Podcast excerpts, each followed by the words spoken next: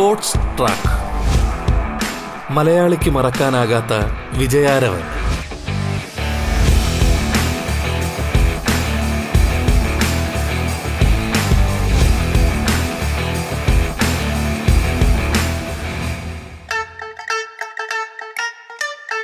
നമസ്കാരം പ്രിയ ശ്രോതാക്കളെ. സ്പോർട്സ് ട്രാക്കിലേക്ക് സ്വാഗതം. വനിതാ ക്രിക്കറ്റർ ആശ ജോയിയാണ് ഇന്ന് സ്പോർട്സ് ട്രാക്കിൽ അതിഥിയായി പങ്കുചേരുന്നത്. സ്വാഗതം.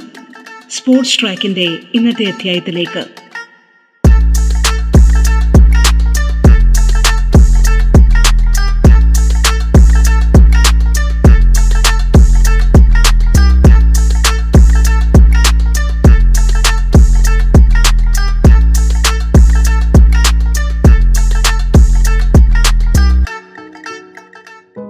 കോട്ടൺ സ്കൂൾ ഡേയ്സിന് ശേഷം.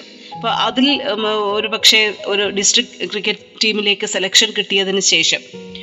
ക്രിക്കറ്റ് എന്ന് പറയുന്ന സാധ്യതകൾ ഒരുപക്ഷെ ആദ്യം അറിഞ്ഞതിൽ നിന്ന് വളരെ വലുതാണെന്ന് ആശ തിരിച്ചറിയുന്ന ഒരു ഘട്ടമായിരുന്നു. എത്ര എങ്ങനെയാണ് ആശയുടെ പിന്നീടുള്ള ഒരു ജേണി ക്രിക്കറ്റുമായി ബന്ധപ്പെട്ട ജേണി അതിനെക്കുറിച്ച് ഞങ്ങളോടൊന്ന് വിശദമായിട്ടൊന്ന് പറയാമോ?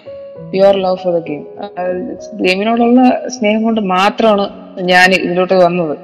അപ്പൊ പിന്നെ നമുക്ക് അപ്പോൾ നമുക്ക് സ്പോർട്സ് കൗൺസിൽ തരുന്ന ആ ഒരു ഡി എ മാത്രമേ ഉണ്ടായിരുന്നുള്ളൂ. നമ്മളിപ്പോ മഹാരാഷ്ട്രന്റെ ഫസ്റ്റ് അണ്ടർ സെക്ഷൻ ഒക്കെ പോയപ്പോ എനിക്ക് വളരെ തുച്ഛമായിട്ട് ആയിരത്തി ഇരുന്നൂറ് രൂപയ്ക്കാണ് കിട്ടിയത്. പക്ഷെ അതൊന്നും ഭയങ്കര കഷ്ടപ്പാടായിരുന്നു. തിരിച്ചു വന്നപ്പോ സീറ്റ് ബർത്ത് കൺഫേം അല്ല അങ്ങനെയൊക്കെ ആയിരുന്നു നമ്മൾ ട്രാവൽ ചെയ്തത്. ഭയങ്കര കഷ്ടപ്പെട്ട് ഇപ്പൊ നോർത്ത് ഇന്ത്യയിൽ കളിക്കാൻ പോയാലും കൺഫേം ആയിട്ട് ആരുടെയും തെറ്റല്ല. നമുക്ക് കൺഫേം ആയിട്ട് കിട്ടില്ല. അതിന് ആരെയും കുറ്റം പറയാൻ പറ്റില്ലല്ലോ. കൺഫേം ആവാത്തോണ്ട് അങ്ങനെയൊക്കെ ബാത്റൂമിലൊക്കെ കിടന്നു അങ്ങനെയൊക്കെ എല്ലാരും പഴയ ആൾക്കാരെല്ലാരും പറയാറില്ലേ? അതുപോലെ തന്നെയാണ് ഞങ്ങൾ സ്റ്റാർട്ട് ചെയ്തത്. പക്ഷേ അതെ. തുടക്കം.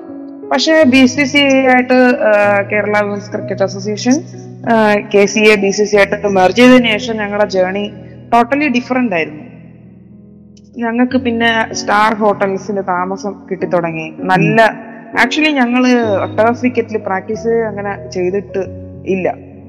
അപ്പൊ ഇമേജ് ആയതിനു ശേഷം ടർഫ് വിക്കറ്റിൽ പ്രാക്ടീസ് ചെയ്യാൻ തുടങ്ങി. ഞങ്ങൾക്ക് നല്ല ക്വാളിറ്റി എക്യുപ്മെന്റ്സ് കിട്ടാൻ തുടങ്ങി. നല്ല ഗ്രൗണ്ട്സിൽ മാച്ചസ് കളിക്കാൻ തുടങ്ങി. അങ്ങനെ മാച്ചസ് നല്ലോണം കളിച്ച് കേരളം ആദ്യമായിട്ട് ഞങ്ങൾ ടി ട്വന്റി ഞങ്ങൾ ചെന്നൈയിൽ വെച്ച് നടന്ന മാച്ചസിൽ സൗത്ത് സൗത്ത് സോൺ മാച്ചസിൽ ടോട്ടൽ സിക്സ് ടീംസിൽ ഞങ്ങൾ നാല് ടീമിനെ തോപ്പിച്ചു. അതിൽ including Hyderabad Tamil Nadu Goa and Goa and Andhra. നാല് ടീമിനെ തോപ്പിച്ച് ഞങ്ങൾ ആദ്യമായിട്ട് ക്വാളിഫൈ ചെയ്തു മുംബൈയിൽ പോയി. അത് ഒരു ഹിസ്റ്ററി ഒരു ആ ഒരു ഹിസ്റ്ററിയുടെ ഭാഗമായി മാറാൻ പറ്റിയതിൽ ഞാൻ സന്തോഷിക്കുന്നു. അങ്ങനെയാണ് ടൂ തൗസൻഡ് ലെവനിൽ ഞാൻ റെയിൽവേയിൽ ജോയിൻ ചെയ്തു. അങ്ങനെ പിന്നെ ടൂ തൗസൻഡ് തേർട്ടീന് റെയിൽവേ എന്ന് പറയുന്നത് നമ്മുടെ ഇന്ത്യൻ ക്യാപ്റ്റൻ മിതാലി രാജ് നയിക്കുന്ന ടീമാണ്. ടൂ തൗസൻഡ് തേർട്ടീനിൽ ഞാൻ ഞാൻ റെയിൽവേ എന്നെ വിളിച്ചത് കൊണ്ട് ഞാൻ കെ സിയിൽ നിന്ന് എൻ ഒ സി മേടിച്ച് റെയിൽവേസ് റെപ്രസെന്റ് ചെയ്തു. നല്ല പെർഫോമൻസ് തന്നെയായിരുന്നു. അവിടെ നിന്ന് ഞാൻ ചലഞ്ചേഴ്സ് കളിച്ചു. പിന്നെ തിരിച്ച് two thousand two thousand seventeen ഞാൻ തിരിച്ച് കേരളത്തിൽ വന്നു. ടൂ തൗസൻഡ് സിക്സ്റ്റീൻ വന്നു. എന്നിട്ട് ടൂ തൗസൻഡ് എയ്റ്റീനിൽ പിന്നെ പിന്നെ ഞങ്ങൾ ക്വാളിഫൈ ആയി ജാർഖണ്ഡിൽ വെച്ച്.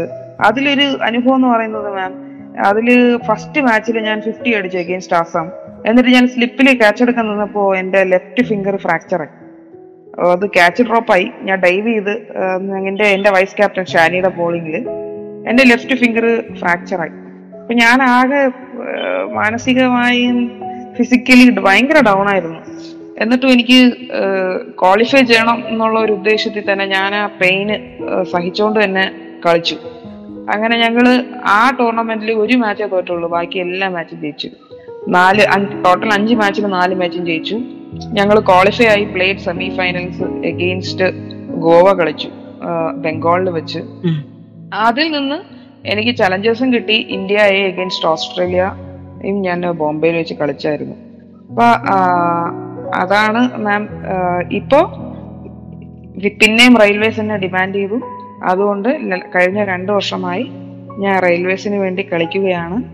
ഇനി ഇനി എന്താണെന്ന് ഒന്നും അങ്ങനെ വ്യക്തമായ പ്ലാൻ ഇല്ല എല്ലാം ഇപ്പൊ കോവിഡിന്റെ ഇതും ഇതൊക്കെ നടക്കുന്നുണ്ട്. ശരിയായിട്ടൊരു പ്ലാൻ നമുക്ക് എടുക്കാൻ പറ്റുന്നില്ല. അതുകൊണ്ട് വെയിറ്റ് ചെയ്യാണ്. നമ്മുടെ ഫിറ്റ്നസിന് നമ്മുടെ വർക്കൗട്ടിൽ ഫോക്കസ് ചെയ്യുക അടുത്ത വരുന്ന എന്താണോ അത് രണ്ട് കൈ നീ നീട്ടി വാങ്ങിക്കുക അത്ര.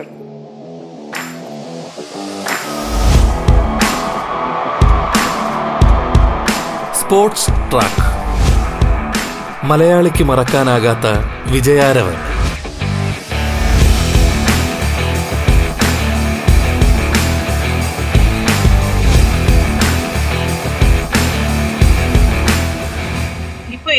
കാലമായി ക്രിക്കറ്റ് കളിക്കാൻ തുടങ്ങിയിട്ട്. കുറച്ചുകൂടി ഒരു പ്രൊഫഷണലി കളിക്കാൻ തുടങ്ങിയിട്ട്. മാം ഇപ്പോ ഞാൻ പതിമൂന്ന് വയസ്സിൽ കളി തുടങ്ങിയതാണ്. പതിനാലാമത്തെ വയസ്സിൽ പതിമൂന്ന് വയസ്സിൽ തന്നെ എനിക്ക് സീനിയർ സ്റ്റേറ്റ് കിട്ടി. അപ്പോ ഞാനിപ്പോ പതിനേഴ് വർഷമായി മാം. പ്രൊഫഷണൽ ക്രിക്കറ്റ് കളിക്കാൻ തുടങ്ങിയിട്ട്.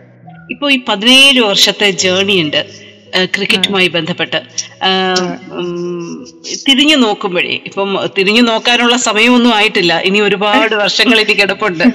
ഒന്ന് തിരിഞ്ഞു നോക്കുമ്പോൾ നമ്മൾ ഒരുപക്ഷെ തുടക്കത്തിൽ തൊട്ടായിരിക്കാം. എങ്കിലും മറക്കാൻ കഴിയാത്ത ചില മുഹൂർത്തങ്ങൾ നമ്മുടെയൊക്കെ കായിക ജീവിതത്തിൽ ഉണ്ടാകും എന്നുള്ളത് തീർച്ചയാണ്. അങ്ങനെ ഞങ്ങൾ ചോദിച്ചാൽ ഓർത്തു പറയുന്നത് എന്തൊക്കെ നിമിഷങ്ങളായിരിക്കും? അല്ലെങ്കിൽ ഏതൊക്കെ ടൂർണമെന്റുകളായിരിക്കും? ഏതൊക്കെ മാച്ചസ് ആയിരിക്കും? ഒന്ന് പറയാമോ അത്? മാം ഫസ്റ്റ് എന്ന് പറയുമ്പോ എനിക്ക് ഇപ്പൊ ഓർമ്മ വരുന്നത് ഡൽഹിയിൽ ഞങ്ങൾ ടി ട്വന്റി ഫൈനൽസ് ഹൈദരാബാദിന്റെ കൂടെ കളിക്കുകയാണ്. T twenty national finals railways versus Hyderabad അപ്പൊ അതിൽ ഞാനാണ് ഏറ്റവും യങ്സ്റ്റർ അപ്പോൾ റെയിൽവേസ് ടീമിൽ എല്ലാരും ഇന്ത്യ പ്ലെയേഴ്സ് ആണ്. ആ ലെവലിൽ കളിച്ച പത്ത് പേര് ഇന്ത്യ പ്ലെയേഴ്സ് ആണ്. എക്താബിഷ്ട് മിതാലി രാജ് നേഹ തൻവർ വേദ കൃഷ്ണമൂർത്തി ഇപ്പൊ കറന്റ് കളിക്കുന്ന ഇന്ത്യ പ്ലെയേഴ്സ് എല്ലാരും. അതിൽ ഞാൻ മാത്രമുള്ള ഒരു ഡൊമസ്റ്റിക് പ്ലെയർ അപ്പോ ഫൈനൽ മാച്ച് ഹൈദരാബാദിനെ ജയിക്കാന് ഏഴ് റണ്ണം കണ്ടോ മതി. ഇപ്പൊ ലാസ്റ്റ് ഓവർ മിതാലി രാജ എനിക്കാണ് തന്നത്. അപ്പോ ഞാൻ ആ ലോ ഞാൻ ആ ലാസ്റ്റ് ഓവർ ചെയ്തായിരുന്നു. ലാസ്റ്റ് ബോളിൽ ഒരു റൺഔട്ട് ചാൻസ് വന്നു. ഞങ്ങൾ അത് രണ്ട് റണ്ണിന് ജയിച്ചു. അതൊരു ഭയങ്കര ഒരു മറക്കാൻ പറ്റാത്ത ഒരു നിമിഷമാണ്. പിന്നെ എന്റെ first century against Andhra. One fourteen not out one sixteen not out അത് എനിക്ക് ഭയങ്കര ഒരു വിത്തൗട്ട് എനി സിംഗിൾ ചാൻസ് അതെനിക്ക് മറക്കാൻ പറ്റാത്ത ഒരു അനുഭവം. പിന്നെ ഞാൻ പറഞ്ഞില്ല മാം ഒരിക്കലും എനിക്ക് മറക്കാൻ പറ്റൂല. എന്റെ ലൈഫിൽ കുറേ ആൾക്കാർ ചെയ്ത നല്ല കാര്യങ്ങൾ എന്റെ ഫസ്റ്റ് കോച്ച് ശ്രീകുമാർ സാറ് പിന്നെ വന്ന സോഹൻ സാറ് പിന്നെ ബിജു ജോസ് സാറ് പിന്നെ എന്റെ ഇപ്പോഴത്തെയും എപ്പോഴത്തെയും കോച്ച് ആരൻ ജോസ് തോമസ് സാറ് പിന്നെ എന്നെ അപ്പത്തൊട്ട് തൊട്ട് ഇപ്പം മുതൽ മുതൽ എന്നെ എന്ത് കാര്യത്തിനും എന്റെ പുറകെ എന്റെ മുന്നിൽ നിൽക്കുന്ന എന്റെ സീനിയേഴ്സ് രശ്മി ചേച്ചി ദീപ ചേച്ചി വിലാസിനി ചേച്ചി അങ്ങനെയുള്ളവര്. അപ്പൊ അവരുടെ അവരുടെ ആശ ചേച്ചി ഇപ്പൊ ദുബായിലാണ്. ആശ ചേച്ചി അവരുടെയൊക്കെ സഹായവും അവരുടെയൊക്കെ ഒരുപാട് മെന്ററിങ്ങും എന്റെ ഷബീന മാം ഷബീന മാം ചെയ്തത് എന്റെ ലൈഫിൽ എനിക്ക് ഒരിക്കലും മറക്കാൻ പറ്റില്ല മാം ഷബീന മാം കാരണമാണ് എനിക്ക് റെയിൽവേസിൽ ജോലി തന്നെ കിട്ടിയത്. അത് കാരണം എന്ന് വെച്ചാൽ പറയാലും മാം രണ്ടായിരത്തി പതിനൊന്നിൽ ഞങ്ങൾ സൗത്ത് സോൺ കേരള കണ്ടക്ട് ചെയ്യുമായിരുന്നു അപ്പൊ വൈസാഗിൽ വെച്ചാണ് മാച്ചസ്. അപ്പോൾ ഷബീന മാമാണ് സൗത്ത് സോണിന്റെ മാനേജർ അപ്പൊ ഞാൻ റെയിൽവേസിലൊന്നും അപ്ലൈ ചെയ്തിട്ടില്ല. കാരണം എനിക്ക് നമുക്ക് പറയാം ലാക്ക് ഓഫ് കോൺഫിഡൻസ് അപ്ലൈ ചെയ്താലേ കിട്ടൂല എന്നുള്ള. അങ്ങനെ വേണമെങ്കിൽ പറയാം അതുകൊണ്ട് ഞാൻ അപ്ലൈ ചെയ്തിട്ടില്ല. അപ്പോ പെട്ടെന്ന് മാച്ചസ് ഒക്കെ കഴിഞ്ഞു. അപ്പോ സെൻട്രൽ സോൺ ഇന്ത്യൻ റെയിൽവേസ് കളിച്ചവർ വരുന്ന സെൻട്രൽ സോണിലാണ് നമ്മൾ കേരളത്തിൽ നിന്ന് കളിക്കുന്നുണ്ട് സൗത്ത് സോണിൽ ഉം. അപ്പോ ഷബിന മാം അന്ന് പറഞ്ഞു നാളെ മാച്ച് കഴിയാണ്. സൗത്ത് സെൻട്രൽ റെയിൽവേയുടെ ട്രയൽസ് ഉണ്ട്. ഞാനൊന്ന് സംസാരിക്കട്ടെ എന്ന് പറഞ്ഞു. ഷബിന മാം പോയി. നൂഷിന്തി ഇപ്പോഴത്തെ റെയിൽവേസിന്റെ കോച്ചും former Indian player Nooshin Al Khadeer നൂഷിന്റെ അടുത്ത് ന്യൂഷിന്റെ അടുത്ത് പോയി സംസാരിച്ചു. ഇങ്ങനെ ഞങ്ങളുടെ ഒരു കൊച്ചുണ്ട്. അതിനെ ട്രയൽസിന് പ്ലീസ് കൊണ്ടുപോകണം. കണ്ടു നോക്കിയിട്ട് എന്ത് വേണമെങ്കിലും പറഞ്ഞു തന്നു. അങ്ങനെ നൂഷിന്റെ മിതാലി രാജിന്റെ അടുത്ത് സംസാരിച്ച് ഞാൻ ഒരു ആപ്ലിക്കേഷനും ഫില്ല് ചെയ്ത് അയച്ചില്ല. ഞാൻ ഒന്നിനും അയച്ചില്ല. ഞാൻ അങ്ങനെ അവിടെ നിന്ന് രാത്രി ടൂർണമെന്റ് കഴിഞ്ഞ് നേരെ ട്രെയിനിൽ ഞാനിങ്ങനെ മാം എന്ത് എന്തിനു മാം പോണത്? ചുമ്മാ പോണ എന്തിനു മാം ഞാൻ മാമിന്റെ കൂടെ ട്രിവാൻഡ്രത്ത് വരാന്ന് പറഞ്ഞു. ഞാൻ ഷബിന മാം എന്നുള്ള ഒരു അമ്മയും മോളെ പോലെയാണ്. എനിക്ക് അങ്ങനെയാണ് ഷബിന മാം എന്നെ കൊണ്ടു നടന്നത്. ഞാൻ ഷബിന മാമിനെ അങ്ങനെ കണ്ടത്.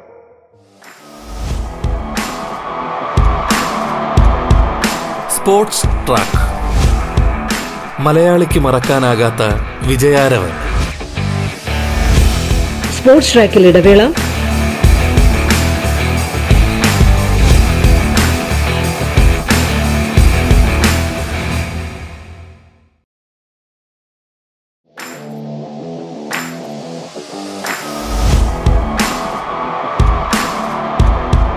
Sports track. മലയാളിക്ക് മറക്കാനാകാത്ത വിജയാരവ് വനിതാ ക്രിക്കറ്റർ ആശാ ജോയ് അതിഥിയായി പങ്കുചേരുന്നു. തുടർന്ന് കേൾക്കാം സ്പോർട്സ് ട്രാക്ക്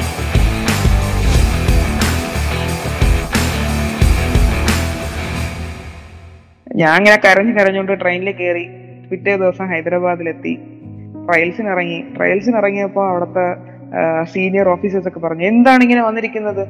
ഒരു ഒരു ഒന്നിനും അപ്ലൈ ചെയ്യാതെ ഇങ്ങനെ വരാനൊന്നും പറ്റുന്നില്ല. ഇത് ഗവൺമെന്റ് പ്രോസസ് ആണെന്നൊക്കെ പറഞ്ഞ് എന്നെ വഴക്ക് പറഞ്ഞു.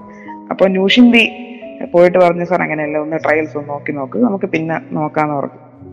അതായത് എന്റെ ഇപ്പോഴത്തെ ഇന്ത്യൻ റെയിൽവേസിലെ കോച്ച് ഞാൻ ട്രയൽസിന് ഇറങ്ങി എന്റെ ബോളിംഗ് ഭയങ്കരമായിട്ട് അവർ ഇംപ്രസ്ഡ് ആയി. അങ്ങനെ എന്റെ അടുത്ത് അന്നത്തെ കോച്ച് ലക്ഷ്മി ലക്ഷ്മി മാം ഇപ്പോഴത്തെ first Indian women referee women international referee Lakshmi ma'am Lakshmi മാമും ന്യൂഷിന്റെയും പറഞ്ഞ് ഓക്കെ നിന്നെ ഇഷ്ടപ്പെട്ടു. നീ വീട്ടിൽ പോയിട്ട് നിന്റെ ഡീറ്റെയിൽസ് എല്ലാം അയക്ക് നമുക്ക് നോക്കാന്ന് പറഞ്ഞു. അപ്പൊ അങ്ങനെയാണ് എനിക്ക് ജോലി എന്നെ കിട്ടിയത്. അപ്പൊ ഞാൻ എന്റെ ലൈഫ് എല്ലാം ഞാൻ എന്താ പറയാ ഷബീന മാം എന്റെ ലൈഫ് ചേഞ്ച് ചെയ്ത പോലും ആരും ചേഞ്ച് ചെയ്തിട്ടില്ല. ഞാൻ ഞാൻ അത് എനിക്ക് എന്താ പറയാ. മാമിന്റെ മരണം എനിക്ക് ഭയങ്കര ഒരു ഇതായിരുന്നു. കാരണം. മാമിന് വയ്യാതെ ക്യാൻസർ ആയിട്ട് മാം വെല്ലൂരായിരുന്നു. ആയിരുന്നു അപ്പോഴാണ് എനിക്ക് കേരളത്തിന്റെ ഒരു ക്യാമ്പ് ഉള്ളത്. അപ്പൊ മാമിനെ എനിക്ക് കാണണം. അപ്പൊ ഞാൻ ഇവിടെ നിന്ന് എന്റെ കിഡ് ബാഗ് എല്ലാം എടുത്ത് ചെന്നൈയിൽ പോയി മലയാളിയായ തമിഴ്നാട് പ്ലെയർ അനുഷ എന്റെ ഒരു ബെസ്റ്റ് ഫ്രണ്ടാണ്. അനുഷയുടെ കൂടെ ഞങ്ങൾ ചെന്നൈയിൽ നിന്ന് പിന്നെ വെല്ലൂർ പോയി. മാമിനെ കണ്ട് മാമിനെ അപ്പോഴാണ് ഞാൻ കാണുന്നത്. മാമിന് ഭയങ്കരമായിട്ട് ക്യാൻസറിന്റെ അറിയാലോ മാം. മുടിയൊക്കെ കൊഴിഞ്ഞ്. എനിക്കത് കാണാൻ പറ്റിയില്ല. എനിക്ക് ഞാൻ മാം ഞാൻ വരാന്ന് പറഞ്ഞ് മാമിനോട് കുറച്ച് ടൈം ഞാൻ സ്പെൻഡ് ചെയ്ത് ഞാനും അനുഷ്യ തിരിച്ചു വന്ന് പിന്നെ അവിടെ നിന്ന് എന്റെ കിഡ് ബാഗ് എടുത്തിട്ട് ഞാൻ കേരള ക്യാമ്പിന് പോയി. പിന്നെ മാച്ചസ് എല്ലാം കഴിഞ്ഞിട്ട് മാം അവിടെ നിന്ന് ഡിസ്ചാർജ് ആയി ട്രിവാൻഡ്രത്ത് വന്നിരുന്നു. പിന്നെ മാമിനെ ഞാൻ പോയി കണ്ടു. അപ്പൊ അതാണ് ഞങ്ങൾ തമ്മിലുള്ള റിലേഷൻ അപ്പൊ എനിക്ക് എന്റെ ലൈഫ് ഞാൻ ഭയങ്കരമായിട്ട് ഷബീന മാമിനെ ഇപ്പോഴും ഞാൻ ഒരുപാട് മിസ് ചെയ്യാറുണ്ട്. അതെനിക്ക് എനിക്ക് ഏറെ ഇമോഷണൽ ആവുന്ന ഘടകമാണ് അങ്ങനെ അതെ, അതെ. സാന്നിധ്യം തന്നെ. അതെ അതെ ഞാൻ ചോദിക്കുന്നത് ആശയുടെ ജീവിതത്തിലെ ഒരുപക്ഷെ ഇങ്ങനൊരു വ്യക്തി ഇല്ലായിരുന്നെങ്കിൽ ഒരുപക്ഷെ ഈ ഈ വലിയ നേട്ടങ്ങളിലേക്ക് എത്തപ്പെടാറില്ല എത്തപ്പെടുമായിരുന്നില്ല എന്ന് തോന്നൽ ഒരുപക്ഷെ എപ്പോഴും ഈ ഷബിന മാമിയുമായിട്ട് അസോസിയേറ്റ് ചെയ്യുന്ന ഓർമ്മകളാണോ?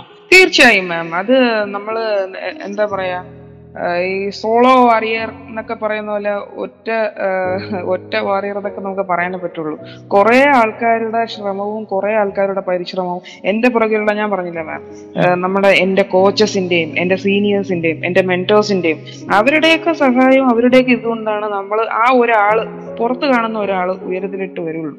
കാണുമ്പോൾ ഒരാൾ മാത്രമേ ഉള്ളൂ. പക്ഷെ അവരുടെ പിന്നിലുള്ള ആൾക്കാരുടെ എഫേർട്ട്.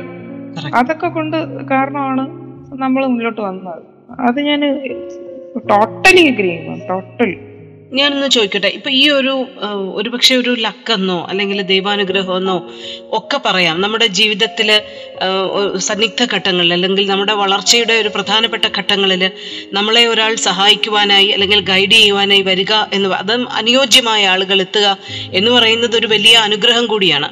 ഇത്തരം അനുഗ്രഹങ്ങൾ എല്ലാവർക്കും ലഭിക്കുക ലഭിക്കും എന്നൊന്നും നമുക്ക് പറയാൻ പറ്റില്ല. കഴിവുണ്ട്. പക്ഷേ ഉയരങ്ങളിലേക്ക് എത്താൻ കഴിയാത്ത അത്തരം ഒരുപാട് വ്യക്തികളെ ഒരുപക്ഷെ ആശ കണ്ടിട്ടുണ്ടോ? ആശയുടെ ഒരു ക്രിക്കറ്റ് കരിയറിൽ.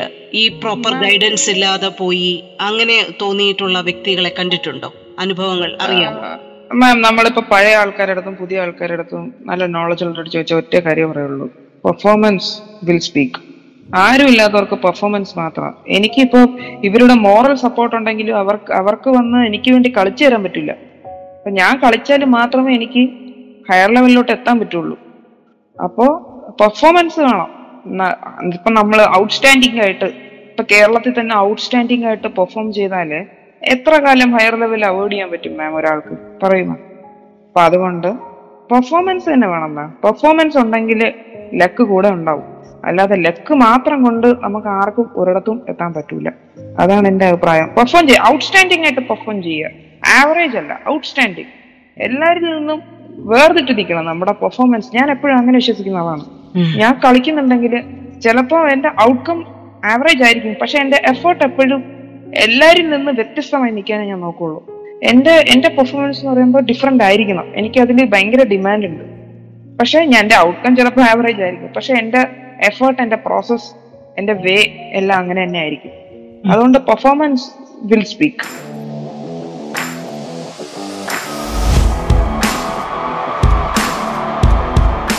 sports track.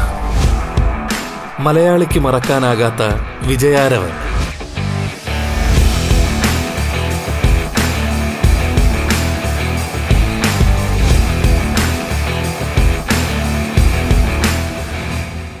പലപ്പോഴും നമ്മൾ കാണാറുണ്ട് ക്രിക്കറ്റുമായി ബന്ധപ്പെട്ട് ഒരുപക്ഷെ വലിയ പണത്തിന്റെ പണത്തിന്റെ ഇടപാടുകൾ നടക്കുന്ന ഒരു മത്സരം കൂടിയാണ് ക്രിക്കറ്റ് മത്സരങ്ങൾ എന്ന് പറയുന്നത്. അവിടെ പൊളിറ്റിക്സും മിക്സ് ചെയ്യുന്നുണ്ട്. പൊളിറ്റിക്സും പവറും എല്ലാം കൂടി മിക്സ് ചെയ്യുന്ന ഒരു മത്സരമായി ഇത് മാറിയിട്ടുണ്ട്. ആരുടെയും കുറ്റമൊന്നുമല്ല. കാരണം അത്രയധികമാണ് ഇതിന്റെ പോപ്പുലാരിറ്റി പലപ്പോഴും പല പ്ലെയേഴ്സും പറഞ്ഞു കേട്ടിട്ടുണ്ട്. ഈ പൊളിറ്റിക്സ് ക്രിക്കറ്റിനകത്തെ പൊളിറ്റിക്സ് അതുകൊണ്ട് തന്നെ പലപ്പോഴും അർഹതപ്പെട്ടതാണെങ്കിലും മികച്ച പ്രകടനം നടത്തിയെങ്കിൽ പോലും പലപ്പോഴും തഴയപ്പെടുന്ന അവസ്ഥ നമുക്കറിയാം. നമ്മൾ ദിവസവും പത്രങ്ങളിലൊക്കെ വായിക്കുന്ന ഒരുപാട് പ്ലെയേഴ്സിന്റെ അനുഭവങ്ങളിലൂടെ നമ്മൾ കടന്നു പോകുമ്പോൾ അങ്ങനെയൊക്കെ ഉണ്ടാകാറുണ്ടെന്ന് കേട്ടിട്ടുണ്ട്. ഞാൻ ചോദി ചോദിക്കുന്നത് ആ പൊളിറ്റിക്സും കൂടെ മിക്സ് ചെയ്യുന്ന ചെയ്യുന്ന ഒരു മേഖല തന്നെയല്ലേ ക്രിക്കറ്റ് ഇപ്പൊ ഈ പറയുന്നത് പോലെ ഏറ്റവും മികച്ച പെർഫോമൻസ് കാഴ്ചവെച്ചാലും എല്ലായ്പ്പോഴും നമുക്ക് മുന്നോട്ട് കയറി വരാൻ പറ്റാറുണ്ടോ എന്നാണ് ഞാൻ ചോദിക്കുന്നത്. ആ മാം എക്സാമ്പിൾ പറയുകയാണെങ്കിൽ എനിക്ക് ഇപ്പോ വേറെ ആരെ എക്സാമ്പിൾ പറയാൻ പറ്റില്ല. അവരെ ആരെയും പറ്റി പറയാൻ ഞാൻ യോഗ്യല്ല അപ്പൊ എനിക്ക് എന്നെ തന്നെ പറയാം. അതിനൊരു കുഴപ്പമില്ല. അതുകൊണ്ട് ഞാൻ പറയണത് എന്റെ ഇത് എടുക്കുവാണെങ്കിൽ എന്റെ പേഴ്സണലി ഞാൻ ലാസ്റ്റ് ഇയർ റെയിൽവേസിന്റെ ഹയസ്റ്റ് വിക്കറ്റ് ടേക്കർ ആയിരുന്നു. ഈവൻ വൺ ഡേയ്സിനും ടി ട്വന്റിയും പിന്നെ കേരളത്തിന് വേണ്ടി ഞങ്ങൾ ടീമായിട്ട് വിൻ ചെയ്ത കുറെ മാച്ചുകളിൽ എന്റെ പേഴ്സണൽ പെർഫോമൻസ് ഔട്ട്സ്റ്റാൻഡിങ് ആയിരുന്നു. എനിക്ക് തന്നെ നല്ലോണം അറിയാം. പക്ഷെ ഞാൻ പല സമയങ്ങളിൽ പല പ്രാവശ്യം ഞാൻ എന്താ പറയാ എന്നെ അവോയ്ഡ് ചെയ്തിട്ടുണ്ട്. നാഷണൽ ടീമിലെ സെലക്ഷനും എല്ലാത്തിനും പല കാര്യങ്ങളിലും. കാരണം ഞാൻ അറ്റൻഡ് ചെയ്തിട്ടുള്ളത് രണ്ട് വേൾഡ് കപ്പ് പ്രോബിൾസിന് പിന്നെ മൂന്ന് നാഷണൽ സെലക്ഷൻ പ്രോബിൾസിന് ഈ അഞ്ച് ക്യാമ്പുകളിൽ ഞാൻ ഉണ്ടായിരുന്നു. പക്ഷെ അതിൽ ഒരു ചാൻസ് പോലും എനിക്ക് നാഷണൽ മെയിൻ ടീമിലോട്ട് കിട്ടാനോ ഒന്നും എനിക്ക് കിട്ടിയിട്ടില്ല. എനിക്ക് അതിൽ ഭയങ്കര സങ്കടമുണ്ട്. അതെനിക്ക് ഒന്നും ചെയ്യാൻ പറ്റില്ല. കാരണം പെർഫോമൻസ് കുറവാണോ എന്ന് ചോദിച്ചാൽ അതും പറയാൻ പറ്റില്ല. പെർഫോമൻസ് ഉണ്ടായിരുന്നു. പക്ഷെ അത് നമുക്ക് ആരെയും ഒന്ന് കുറ്റം പറയാൻ പറ്റുന്നില്ല. തീർച്ചയായിട്ടും. കുറച്ചുകൂടെ ഞാനിപ്പോഴും ആലോചിക്കുന്നുണ്ട് കുറച്ചുകൂടെ ഒന്ന് ഔട്ട്സ്റ്റാൻഡിങ് ആയിരുന്നെങ്കിൽ ചിലപ്പോൾ ഇനി കിട്ടിയേനെന്ന് ഞാൻ ഞാൻ വിചാരിക്കാറുണ്ട്. അല്ലാതെ ഞാൻ പഴി ആരെങ്കിലും ചാരാൻ ഞാൻ എനിക്ക് എന്റെ മൈൻഡ് സെറ്റ് ഒരിക്കലും അങ്ങനെ ആവില്ല. ഇപ്പൊ ഒരാൾ എന്നെ സെലക്ട് ചെയ്തില്ലെങ്കിൽ ഇപ്പൊ ഞാൻ ഒരു അറുപത് റൺ അടിച്ച് സെലക്ട് ചെയ്തില്ലെങ്കിൽ ഒരു നൂറ് റൺ അടിക്കുക. എന്റെ മൈൻഡ് സെറ്റ് എപ്പോഴും അങ്ങനെയായിരിക്കും. ആയിരിക്കും അതുകൊണ്ട് തന്നെ എനിക്ക് അങ്ങനെ വലുതായിട്ട് തോന്നിയിട്ടില്ല. പക്ഷേ ഈ പൊളിറ്റിക്സ് ഫേവറിസം അതൊന്നും ഇല്ലാത്ത ഒരു മേഖലയില്ലല്ലോ. അതുപോലെ തന്നെ എല്ലാ മേഖലയിലും കാണും. അതുപോലെ തന്നെ ക്രിക്കറ്റിലും കാണും. അത് ഞാൻ അവോയ്ഡും ചെയ്യുന്നില്ല. ഇപ്പൊ ഞാൻ ചോദിക്കുന്നത് ഇപ്പൊ ആശയെ പോലെ ഒരുപക്ഷെ എന്താ പറയാ പകുതി ഗ്ലാസ് നിറഞ്ഞിരിക്കുന്നു എന്നുള്ള ഒരു മനോഭാവത്തിലാണ് ഈ നെഗറ്റീവ് അനുഭവങ്ങളെ അല്ലെങ്കിൽ ഇത്തരമുള്ള കാര്യങ്ങളെയൊക്കെ ആശ കാണുന്നതെന്ന് എനിക്ക് തോന്നുന്നു വ്യക്തിപരമായിട്ട്. കാരണം ആശയുടെ എക്സ്പ്ലനേഷനും അതുപോലെയാണ്. ഒരു നിരാശയല്ല. പക്ഷെ കുറച്ചുകൂടി അതിന്റെ പോസിറ്റീവ് ആയിട്ടുള്ള ആസ്പെക്ട്സിലേക്കാണ് ആശ പലപ്പോഴും ചിന്തകൾ ചിന്തകളെ കൊണ്ടുവരുന്നത്. ഞാൻ ചോദിക്കുന്നത് പക്ഷെ എല്ലാവരും അങ്ങനെ ആയിരിക്കണം എന്നില്ല. ഒരു പക്ഷേ നമ്മൾ നല്ലൊരു പെർഫോമൻസ് കാഴ്ചവെച്ചതിന് ശേഷം നമ്മൾ തഴയപ്പെടുകയാണെങ്കിൽ ഭയങ്കരമായിട്ട് മനസ്സ് വിഷമിപ്പിക്കുന്ന ഒരുപാട് മനുഷ്യരെയും കായിക താരങ്ങളെയും നമുക്ക് കാണാൻ കഴിയും. അപ്പൊ ആശ തന്നെ ഒരുപാട് പേരെ കണ്ടിട്ടുണ്ടാവും. അപ്പോൾ ഒരു തിരിച്ചു വരവ് എന്ന് പറയുന്നത് എല്ലാവർക്കും സാധ്യമായിട്ടുള്ള ഒരു കാര്യമാണോ? കാരണം എങ്ങനെയാണ് ഈ ഇത്തരത്തിലുള്ള ഒരു നെഗ്ലക്ഷൻ അങ്ങനെയൊക്കെ വരുമ്പോൾ അതിൽ നിന്ന് ഒരു തിരിച്ചുവരവ് എപ്പോഴും സാധ്യമാവുന്നത്? നിങ്ങൾ നിങ്ങളെ സംബന്ധിച്ചിടത്തോളം ഒരു പ്രഷർ അതിൽ നിന്നൊക്കെ ഒന്ന് മോചിതമാവുന്നത് എങ്ങനെയാണ്? കായിക താരം ma'am as a professional cricketer നമ്മുടെ നമ്മളെ ഗെയിമിന് എത്ര ഫോക്കസ് കൊടുക്കുന്നുണ്ടോ? അതുപോലെ ഇമ്പോർട്ടന്റ് ആണ് നമ്മുടെ നമ്മുടെ മാനസികമായ ചിന്തകൾക്ക് നമ്മൾ പ്രാക്ടീസ് കൊടുക്കുന്നത്. അത് ഭയങ്കര ഇമ്പോർട്ടന്റ് ആണ്. നമ്മുടെ മെന്റൽ ടഫ്നെസ് എന്ന് പറയുന്നത് ഭയങ്കര ഇമ്പോർട്ടന്റ് പാർട്ടാണ് റോളാണ് ക്രിക്കറ്റിൽ കളിക്കുന്നത്. കാരണം എന്ന് വെച്ചാൽ ചില സമയത്തൊക്കെ എനിക്ക് ഓർമ്മയുണ്ട്. ഞാൻ ഒരു മാച്ച് തമിഴ്നാട് അഗേൻസ്റ്റ് ഞാൻ ലാസ്റ്റ് ആയിട്ട് കളിച്ച കേരളത്തിന് വേണ്ടി ബാംഗ്ലൂർ വെച്ച്. അത് തോറ്റപ്പോ ഞാൻ കരഞ്ഞിട്ടുണ്ട്. അത് എനിക്ക് ഭയങ്കര സങ്കടമായി. അതിനൊരു ഇന്റേണൽ ഇഷ്യൂസ് ഒക്കെ ഉണ്ടായിരുന്നു. അത്. അത് കാരണമൊക്കെ എനിക്ക് ഞാൻ ഭയങ്കര മെന്റലി ഡൗൺ ആയി. ഭയങ്കര മെന്റലി ഡൗൺ ആയി. ഡിപ്രഷനിലോട്ട് പോയി ഞാൻ. അപ്പൊ ഷബിന മാം ആയിരുന്നു എന്റെ മാനേജർ മാം പറഞ്ഞു കൊച്ചെ അടുത്ത മാച്ച് നന്നായിട്ട് കളിച്ചോണം. ഇല്ലെങ്കിൽ നോക്കിക്കോ എന്ന് പറഞ്ഞു. അപ്പൊ എനിക്ക് ആ ഒരു ഒരു വേർഡ് നമ്മുടെ നമ്മൾ ഇങ്ങനെയുള്ള ഡിപ്രഷൻ ഇങ്ങനെയുള്ള സ്റ്റേജ് ഒക്കെ വരുമ്പോ നമുക്ക് ആരെങ്കിലും വേണം സംസാരിക്കാൻ തുറന്ന് സംസാരിക്കാനും. നമുക്കൊരു മെന്റർ എന്തായാലും വേണം. പിന്നെ എന്റെ കോച്ച് ഞാൻ പറഞ്ഞ പോലെ ആരൻ സാർ എന്റെ കൂടെ തന്നെ ഉണ്ടായിരുന്നു എന്നെ എപ്പോഴും ഗൈഡ് ചെയ്ത്. അവരുടെ രണ്ടുപേരുടെ ഉപദേശവും എല്ലാം കൊണ്ടും എനിക്ക് ഗോഡ്സ് ഗ്രേസ് എനിക്ക് നെക്സ്റ്റ് മാച്ച് ബംഗാളിന് അഗെയിൻസ്റ്റ് എയ്റ്റി എയ്റ്റ് അടിക്കാൻ പറ്റി. അത് അത് ഞാൻ ബാറ്റിങ്ങിന് ഇറങ്ങിയത് തന്നെ Kerala were thirty three for five ആയിരുന്നു. അവിടെ നിന്നാണ് ഞാൻ വൺ നയന്റി എയ്റ്റ് അടുപ്പിച്ച ടീമിന്. ജയിക്കാൻ ഇരുന്നൂറ്റി മുപ്പത് വേണമായിരുന്നു അപ്പോ ആ ഒരു from zero from thirty five runs to eighty eight എനിക്ക് എത്താൻ പറ്റിയത് എന്റെ മെന്റൽ ആ ഒരു ഇത് ഞാൻ ചേഞ്ച് ചെയ്തിട്ടാണ്.